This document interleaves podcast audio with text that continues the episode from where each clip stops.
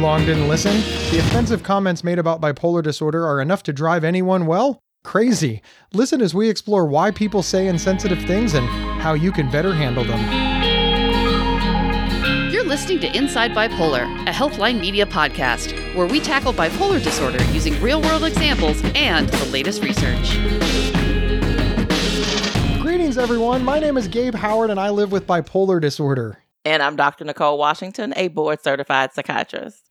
I want to ask you a question. Uh, You're you're a doctor. You're a psychiatrist. I, I believe you're board certified. I'm I'm I'm not sure where I got that, but it it sounds true. Are there jokes or stereotypes or comments made about your profession that get under your skin? Oh, absolutely. I think the biggest one for me is when I meet somebody like at a party or in a social setting and they say something like, I'm going to be careful what I say around you. You're going to be analyzing me. Like that makes me crazy. As I heard that, I'm like, that would make me crazy too, thinking I'm going to work for free. Why would I analyze you for free? I'm not doing that for free. Boy, what do you think? Is this a coupon? Uh, this is my time off. I'm not. I'm not analyzing you right now. What did think this is my hobby? Just go away. But I imagine, as someone who lives with bipolar disorder, you also get a lot of things that people say to you because you're pretty open with your illness. So, unlike. Jeez, how did you know this was where we were going? Just as it's called inside bipolar and not inside board certified psychiatrist. Is that is that what Chip job, Dr. And because Nicole? people also often think that I'm reading their mind. They're like, oh, psychiatrists can read your minds, right? Maybe I read your mind. Wait, wait. You can't read minds? I have been writing you apology emails for no reason. Just have why haven't you stopped me? Oh, this is this is incredibly awkward. Uh, no, you are right. We are going to talk about things that people say to me about bipolar disorder, and you're, you're right. I'm I'm very open about it. Now that we have a video component, I have my my literal logo, which is the bipolar logo, tattooed on my body. I, I also have the sticker that I've held up here. I have shirts with the logo on it. So even if I'm not talking about living with bipolar disorder, there's better than average odds that there's something around me that's projecting it a sticker, a pin, a shirt, a tattoo, or I'm just flat out talking about it because that's how most people come to know me. And, and, and I've- noticed something. I, I've noticed a theme doing this for over a decade and nationally. The stupidest and most hurtful things that people say are accidents. When we start off, you know, a conversation like this, people are like, oh my God, did they try to take away your civil rights and call you an asshole? It's like, no, they said, boy, that's a lot of pills. Or they said, ah, isn't everybody a little bipolar? Or, you know, I always thought my mom was bipolar because she was nuts. Ha ha ha ha, women. I just, th- these are the main areas that I get. And I'm just like, what is happening here? Why are you saying this to me? But I figured it out. Oh, do tell, because I'm still trying to figure it out. It's awkwardness. It's fear. It's arresting to them. The majority of the world believes that bipolar disorder is a bad thing. And, and don't get me wrong, I, I don't want anybody to get diagnosed with bipolar disorder. Living with bipolar disorder has been exceptionally challenging. So I'm not saying it's a good thing, it's negative. So the minute somebody walks up and just proudly proclaims, Hi, I have bipolar disorder, they're naturally shocked. And if we're being fair, if somebody walked up and proudly proclaimed that they had breast cancer or testicular cancer or diabetes and they just like said it in like a you know because I, I i try to keep pretty upbeat and pretty positive that would also be arresting. So now people want to engage. They see that I'm friendly. They see that I want to chat. So I've walked up, hi, I live with bipolar disorder. And they're like, uh, everybody's a little bipolar? So they're trying to make you not feel bad about having bipolar disorder. But in doing so, maybe they minimize the fact that you have bipolar disorder. Maybe. Or maybe they just blurt something out. I mean, silence is uncomfortable for people. And maybe they just don't know what to say, but it still comes from a place of ignorance and can be hurtful. It can be. I wanted to bring up something that was somewhat innocuous and, and something that people say a lot, uh, really, at first, because I, I want to put this idea in the audience's mind. While these things can be painful, why they can be offensive, why they can be stupid, aggravating, they're not necessarily malicious. Now, that's not a, an excuse for people to do it. We must educate the people around us. We must get to a place where they're not saying short sighted, stigmatizing statements like that. But I think that sometimes we, as people living with bipolar disorder, hear it and we jump to the conclusion that we're being discriminated against, we're being stigmatized against, that it's a malicious statement in order to pull us down. And I'm always really bummed by that because I have realized, Gabe Howard personally, that the majority of the time it's because the person that you confessed, I guess, for lack of a better word, bipolar disorder to didn't know what to do, and they were so terrified of saying nothing or saying the wrong thing or leaving the impression that they were being malicious that they just walked right through the offensive door. And I would like every advocate and everybody listening to take a couple of things to heart. One, there's an opportunity here, there's an opportunity to educate. And two, if somebody is so afraid of saying the wrong thing that they do say the wrong thing, that's kind of progress, right? I mean, I guess I don't have this experience, but as a as a black woman in the world, sometimes people say things, right? And they don't think about like how offensive something could be or how it could evoke an emotion that they weren't intending, right? Like they were trying to make a joke and you're like, I don't know that I think that's funny. An example for me is a lot of times people will say, Oh, last name Washington, were you related to George? And I'm like, well, maybe he owned some of my ancestors. I mean, I don't know. Like, what do you? What do you want me to say? So it's kind of those you got to laugh to keep from crying moments, or you got to laugh to keep from being sad moments. But at the same time, those kind of statements can be offensive. Like the person didn't mean anything by it. They were trying to make a joke. They were trying to connect with me in some way. They were trying to eh, just maybe build some rapport. You know, they were trying they just didn't think all the way through to the other side of the comment. So I hear people say these things to my patients and I cringe because I go, ooh, they shouldn't have said that. And I think another one that falls in this category is, well, you don't look bipolar. Oh, that's that's my favorite. And I know that they probably mean well, like they probably mean well, but also comes from a place of them really having poor knowledge or lack of knowledge, ignorance about bipolar illness, right? Because when they think bipolar disorder, they think some madman running naked through the grocery store doing stuff that's wild and outlandish. They don't think of oh, but people with bipolar disorder also have these moments where their mood is perfectly stable and normal and they just look like everybody else and you can't tell just by looking at them. Another one of those. I bet that makes you cringe. It, makes me cringe for two reasons. Uh, one, because this idea that bipolar disorder has a look. There's this part of me that wishes that that were true. Could you imagine if like bipolar disorder had a look and we could identify what that look was and then we just be on the lookout for it? Like, for example, if all of a sudden something started growing out of my forehead, we would know that was abnormal. And everybody seeing this would look at my forehead and be like, hey, there's there, there, there's a bump there. That bump is getting bigger. It's ooh, ooh, ooh. You need to see doc. Right, I'd get help sooner. I wouldn't have to wait for this abscess to cover my eyes, make me go blind, or kill me because people would notice it right away and help would be rendered. Bipolar disorder doesn't have that. There is no look. That's why that is an extra tough statement. Because there is no look, but people think there's one, how many people are they overlooking? And I, I, say this because I, I was. I was overlooked because I didn't look crazy, making air quotes for the people not watching on video, but just listening. Nobody thought that I was. Nobody thought that I needed help. Nobody thought to take me to a Dr. Nicole, get me therapy, talk to me, help me. Eh, I was left to suffer because I didn't look like the people with mental illness on television. That one kind of gets me in the gut for that reason, too. I'm like, man, I had to suffer for all those years because I didn't look like some makeup artist's interpretation from a movie.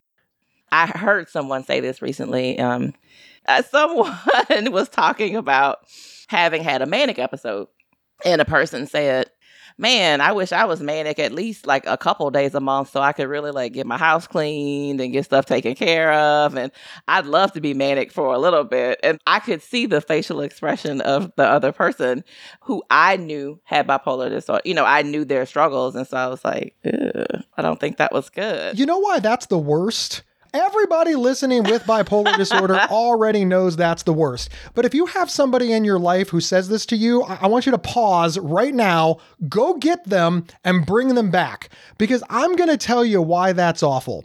It's awful because mania is terrible.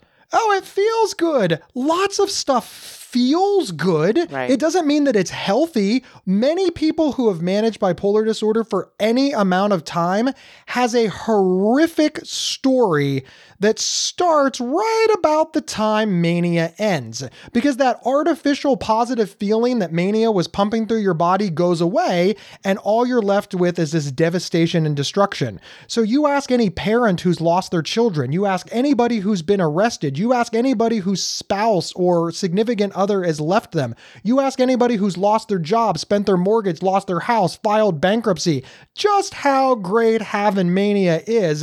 And all of us are like, wow. It's the literal equivalent of siding with like your buddy's worst enemy. You know, your your buddy shows up and be like, "Man, man, yeah, Bob attacked me and set my house on fire." And everybody's like, "Yeah, I wish I could be Bob's friend like just a couple of times a month." you said what now? I just told you Bob was terrible. And then they explain to you why no, no, no, no, no. Bob is a really good friend. It's super motivating. You know how much exercise you get when you're running away from the fire? Like, that's excellent. I wish I could get just here is another example. I wish that I could get chemotherapy so that I could lose weight. Anybody who says that is an asshole. That's a terrible thing to say to somebody who is treating cancer. That the benefit of chemotherapy is you lose all that weight. That's a really crass and mean thing to say, even though weight loss is a side effect of chemotherapy. It's just utter nonsense. Please stop saying it.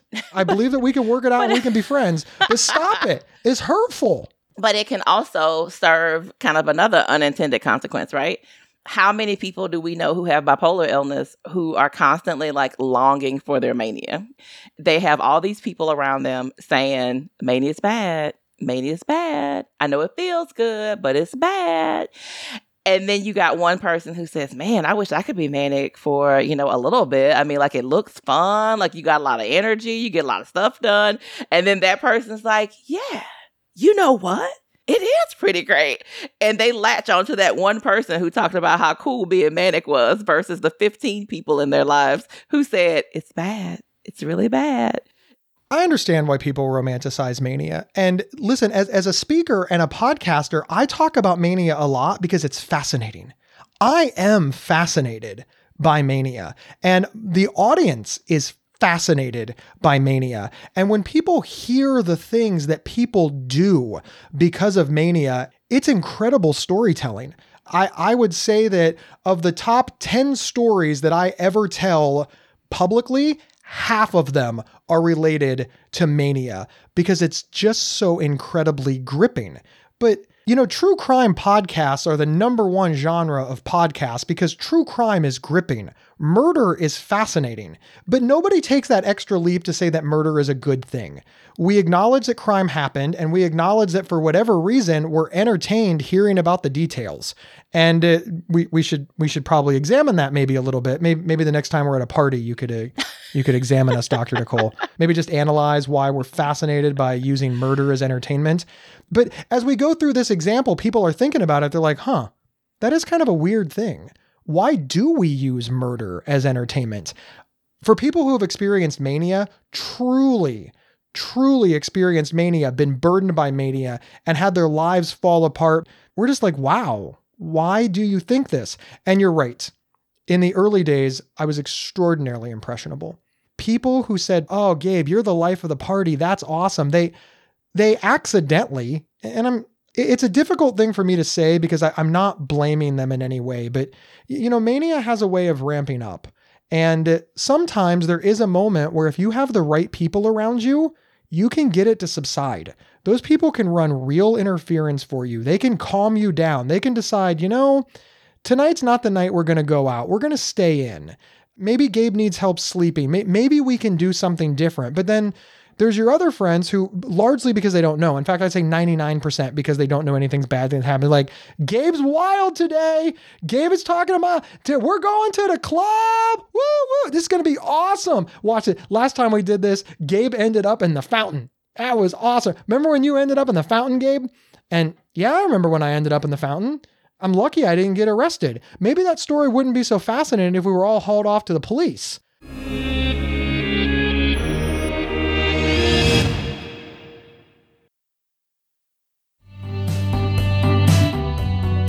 Hey everyone, my name is Rachel Star Withers, and I live with schizophrenia. I'm also the host of Inside Schizophrenia, a podcast that dives deep into all things schizophrenia, featuring personal experiences and experts to help you better understand and navigate schizophrenia. Inside Schizophrenia is a Psych Central and Healthline Media podcast, and we're available right now on your favorite podcast player. Check us out.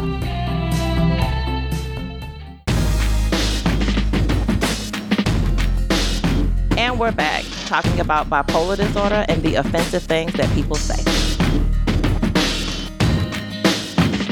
Those are the like, I mean well, I'm just trying to fill space, build rapport. But then I think there's a different category of these things that probably you also don't like when people use bipolar disorder in these ways. And so I want to put these in a little basket that I'm going to label when you know better, you should do better. Yes, I like that basket. Those are the th- those are the things that we say without necessarily really thinking about it, right? We've seen a lot here lately people having to learn more. They're having to learn more. They're having to do better, right? We saw Lizzo and we saw Beyonce take lyrics out of songs because they use term spaz, which is a very negative term that a lot of people honestly didn't know the origins of the word. They didn't know it was a negative term or didn't know that it was derogatory towards a certain population of people with certain disabilities. They didn't know. So we just used it. It became part of culture and and they put them in these songs and people said, "Hey, you can't say that." And so we got these two stars who said, "You're right. We can't say that. I need to pull it from my song. I can do that." One of the criticisms that I get is I say all the time, like, that was crazy or that was nuts. And people are like, well, but Gabe, as a mental health advocate, why do you keep saying crazy? You, you, you got to get rid of that word. And, and I always respond with look, language is difficult. Language is constantly evolving. And I believe that crazy doesn't really have anything to do with mental illness. It, it's become a catch all term to mean something is out of sync. And they're like, well, but people with mental illness are out of sync. Okay, well, it means that something is, is different or abnormal. Well, people with mental illness are different or abnormal. Okay, but what word are we going to replace crazy with? When I say, oh my God, that was crazy, you know what I mean. If I say, oh my God, that was a situation that was unlike other situations in a way that was very different and, and absurd. You're just like, what, what is he talking about? But here's the thing. Here's all I need to know. I remember Lizzo, and Lizzo was like, I, I don't mean it that way. I didn't know that's what it meant, but you have educated me. It doesn't matter how I meant it. I now know how you perceived it, and it's my job to communicate. And therefore, let's go ahead and change this up. It's not that serious. Yeah, we, we've we've seen this happen. Businesses who have dropped offensive words from their name. I remember several years ago, before the the pandemic, Dolly Parton dropped the word Dixie from Dixie Stampede. She owns a Dolly Parton owns everything, but she owns a chain of dinner theater restaurants that was called Dixie Stampede. And Dixie is an offensive word. It bothers a lot of people. Now, some people are like, well, Dixie doesn't bother me. I'm fairly certain you're Caucasian then. Uh, but Dolly Parton was like, look, if I call it Dolly Parton Stampede, everybody's still coming and everybody's still having a great time. And Right. now nobody's offended. This is a super easy lift. Yeah. Dolly Parton is a national treasure. She is a national treasure. We stand a queen. We got to put that out there. Yeah. We, we stand a queen. Love her. and nobody's going to not listen to Lizzo because she took that word out of her album. Exactly. Like, ridiculous. Ridiculous. We've got to decide where we want to draw our lines. Yeah. Yeah. And and supporting people who are willing to grow with us is super important. Yes. I think if you care about someone or you use that term and somebody says to you, I didn't like that you used that term. Like it made me feel some kind of way. I didn't like it. If you're in a public space and we use the term on this site, we used it on this podcast describing something. If people were writing in and saying, Ooh, I didn't like that you used that I think we'd have to own that and go, We care about our listeners. We care. You're right. We shouldn't have used that word. We'll do better. I think it's the reaction that comes after someone says, That's a little bit offensive. Because you don't get to tell me what offends me right? Like I, I, can't tell you, well, Gabe, you shouldn't be offended by that. That's crazy. You shouldn't be offended by that. That doesn't make sense, right? The other um, one, what about when people say the weather's bipolar? See, that one doesn't bother me at all because that's accurate. Bipolar just means between two poles. Like that's the literal definition of the word. It, it also describes a, a diagnosis, but bipolar has a definition. So when people say the weather is bipolar, they just mean that it's existing between two poles. First off, the the illness that we have is not called bipolar, it's called bipolar disorder, right? That's what makes it a complete sentence. We've kind of chopped it in half. I really do think that we kind of have to give this one back. And we have illnesses that exist where the illness name ties into other things. Like we've heard politicians have to be removed from the Senate because they're like a cancer to their party. Mm-hmm. Yeah. Oh, well, nobody gets offended, right? Everybody's like, okay, we get it. Some words just have double meaning. And you know who invented that? Michael Jackson. Because when I was a kid and I was bad, I knew that mom and dad were mad at me. But then Michael Jackson came out and he's like, you know, I'm bad. I'm bad. And then my mom was like, you're bad. And I'm like, damn right I am. And you know what kids do now? Sick that one struck me. Some kid that I was dealing with, and by kid, he was 25. He's like, that's sick. I'm like, really? I did something like I was, why do you think that's sick? I'm like, I think that, he's like, no, no, no, sick's a good thing now. I'm like, what's happening here? I only bring all this up because language evolves and changes, and it could mean different things to different people. Language absolutely evolves and changes. I agree with that, and I think I, I like your weather analogy. It it's not one that I use. Like I don't know if it's a term that is in my vocabulary. I don't think I've ever described hey, I don't say it either. as bipolar, but I know that I have had people tell me like, "Oh, I was in a social setting and someone said this and it made me feel some kind of way and it, it just kind of made me feel bad." And I think it still always goes back to like what kind of emotion did it evoke for someone you care about? And let's be honest. Here we go. This, this is where I give you my disclaimer. What I'm about to say may upset you. what Uh-oh. I'm about to say you may not like. So email Gabe if you don't like it. Don't email me. um, but what I'm gonna say is for some things, yes, I agree with you. Like, yeah, I could see how that would be offensive. I really could, right? It's like I get that, right?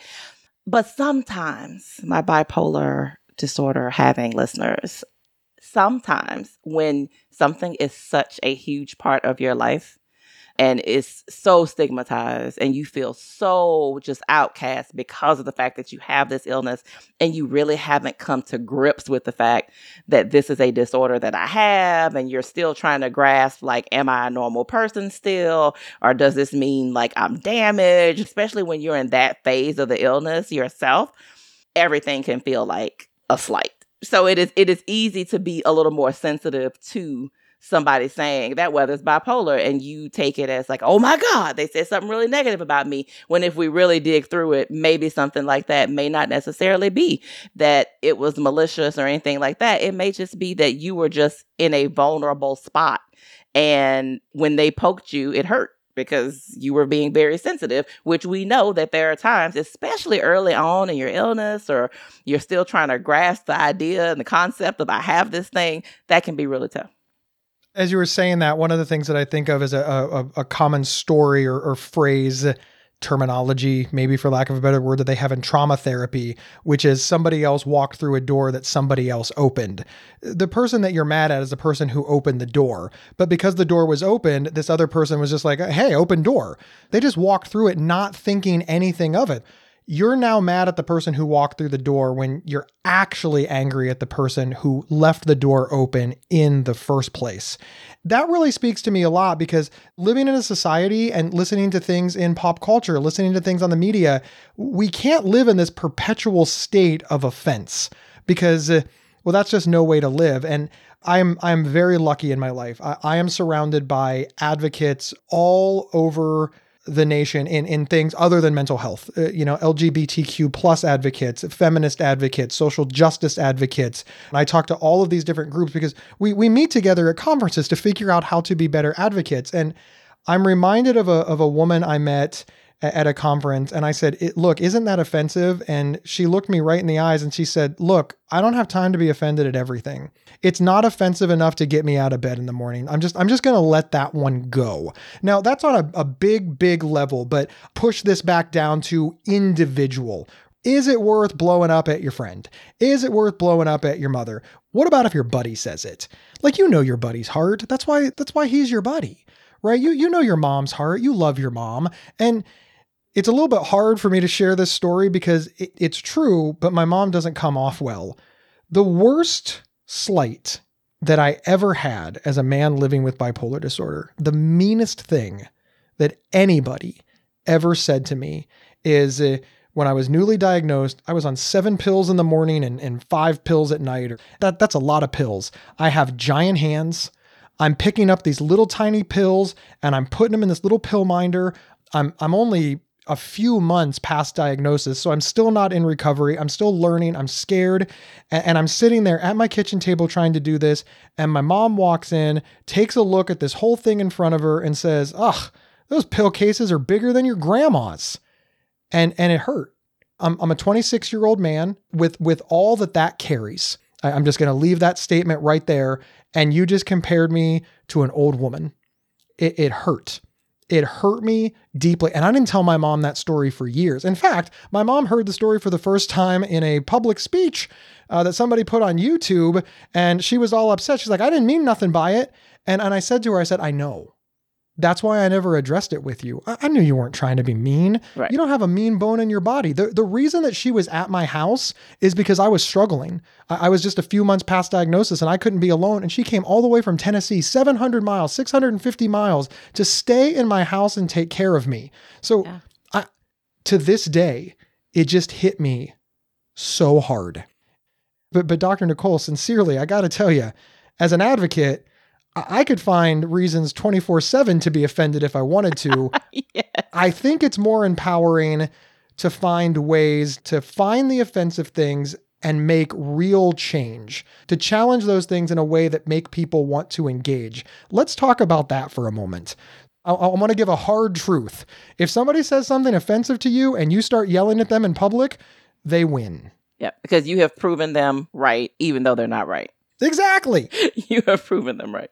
Anger in our society is disrespected. It is a needed emotion. It is a powerful emotion. But I got to tell you, public displays of anger are not respected. Listen, it, d- depending on your gender, your age, your race, your culture, where you are, it's even less respected. I think I could probably get away with yelling at another man, maybe, but imagine if all six foot three, 250 pounds of Gabe started screaming at his five foot three mother. No way anybody is going to hear that she hurt my feelings after I yell at my mother.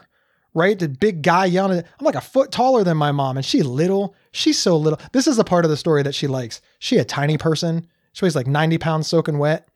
But it sounds like what you're also saying is that your mom had some equity built into this thing. So you were able to kind of separate her from her words, right? Because you knew Exactly. that her words were not necessarily indicative of who she has been to you for the years up until that point, right? Yes. You chose to just pick your battles. And I think that when people are offended in general, whether it is because of race or gender or whether it's because I think we live in this lane of you pick your battles, right? Because you also don't want to be that person who every time somebody says something you don't like, you're like, well, you know, you shouldn't use that word because of blah, blah, blah. Or you know, I don't like when you do that. So a lot of times people do find themselves in situations where they pick their battles and they pick and choose. Like, what are the things that my mom could say that I would then turn around and say to her, I know you didn't mean it that way, but when you said it, I immediately thought this and felt that way. And, you know, I was a little offended. And I'd like it if maybe you would not use that term anymore because it does. It sends me to a place that I don't like being. And it just fosters conversation. But I think there's a way to be angry. Right? Like there's a way to be upset about something. You don't have to yell and jump up and down and curse people out when you're angry. Like you can be angry and never raise your voice. Anger is the seed of change. In my opinion, if anger is used properly, it's like the seed to the oak tree. Nobody ever sees the seed to the oak tree. It's in the dirt, right? And and that's that's the genesis of change. Anger is the genesis of change. And if you do it right, if you water it, that anger becomes passion. That passion becomes planning. That planning becomes uh, productivity. It becomes listening. It becomes understanding. It becomes compromise, and it it grows into the world in something that people want to take ownership of and be proud of.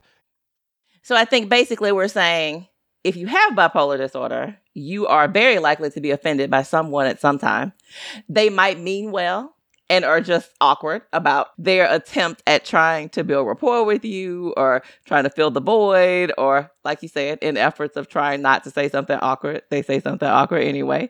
And then there are sometimes people use things out of ignorance. They don't know. They, they may not know um, and then sometimes they are just being not nice people. But you have to decide how you handle that and how you channel that anger and what you do with it and whether you decide to hold on to this one. As the great philosopher Kenny Rogers said, got no one to hold them, no one to fold them, no one to walk away, no one to run. Completely. And Dr. Nicole, I don't want you to be the only one who gets angry letters. So I'm going to say some things that's going to generate some angry emails. When you do decide to, to talk to somebody about something offensive that they said or that they've done in regards to bipolar disorder and mental illness, you need to own why you're doing it. Because listen, if the reason that you're doing it is to get revenge and to get that person to admit that they were wrong and to hurt them like they've hurt you, listen, that is your choice and I cannot stop you from making it, but please don't call it advocacy. If your goal is to make them feel as bad as they made you feel, that is not advocacy. That is revenge. It is hard. I understand it. When when that feeling wells up in me, this is why I have my friends. This is why I have my family. This is venting is an art that we should all foster with our friends, our family, and our support system. I make sure that when I go out and talk to the people who have said or done the offensive things, that I am empowering myself and my community and my society to know that my goal is to seek change. It's so that they can know better and do better. It's not to embarrass them. It's not to browbeat them. It's not to tell them they were bad. And it's not to seek revenge. It is to provide them with information that they were missing. The emails are already writing themselves, Dr. Nicole. They're coming. They're coming. But this was good stuff. This was good stuff it's good. I, I think it's important to be honest. Dr. Nicole, I, I know we got to get out of here, but I, I really do want to say one more thing. I think that sometimes we have to give people grace in the way that they talk about mental illness because uh, our self talk is usually reflective of that. I never once lied awake at night and wondered if I was having a mental health condition. I never once said I'm thinking about completing suicide. I never used any of that language. I wondered if I was going effing nuts. I wanted to die. I used very specific, bold, and quite frankly, offensive language to describe my own experiences to myself. If that's the way I'm talking to myself, then that is obviously the way that, that I'm going to talk to others. And if we are truly, truly, as a mental health community, interested in meeting people where they are, remember many people on their mental health journey are still at the phrase where they're using very stigmatizing language because that's the only language that we have collectively ever been taught to describe our emotions, our pain, and our struggles. And if we shut those people down because we believe that they were offensive to us, it's quite possible that we miss that they were telegraphing their own struggles to us and then we lose the opportunity to work with them, to help them, and to see them. Just keep that in mind. Well, there's nothing else to be said after that, Gabe. Nothing. I love it when you're speechless. Nothing. Mostly because I just get to talk more. This is your mic drop moment. This is your mic. Just drop it and walk away. Don't don't drop the mic though. Healthline doesn't like that. These, these mics are expensive. Dr. Nicole, thank you for hanging out with me. My name is Gabe Howard, and I am the author of Mental Illness is an Asshole and Other Observations. You can grab it at Amazon because, well, you can grab everything at Amazon. But if you want a signed copy with free swag, head over to gabehoward.com. And I'm Dr. Nicole Washington. You can find me on all social media platforms at Dr. Nicole Psych to see all the things I have my hand in at any given moment. Can you do Dr. Nicole and me a favor? Wherever you downloaded this episode, please follow or subscribe. It is absolutely free. And tell somebody. Share us on social media. Send a text message. Send an email. Bring it up in a support group. Do not make Inside Bipolar your best kept secret. Sharing the show is how we grow. We will see everybody next time on Inside Bipolar.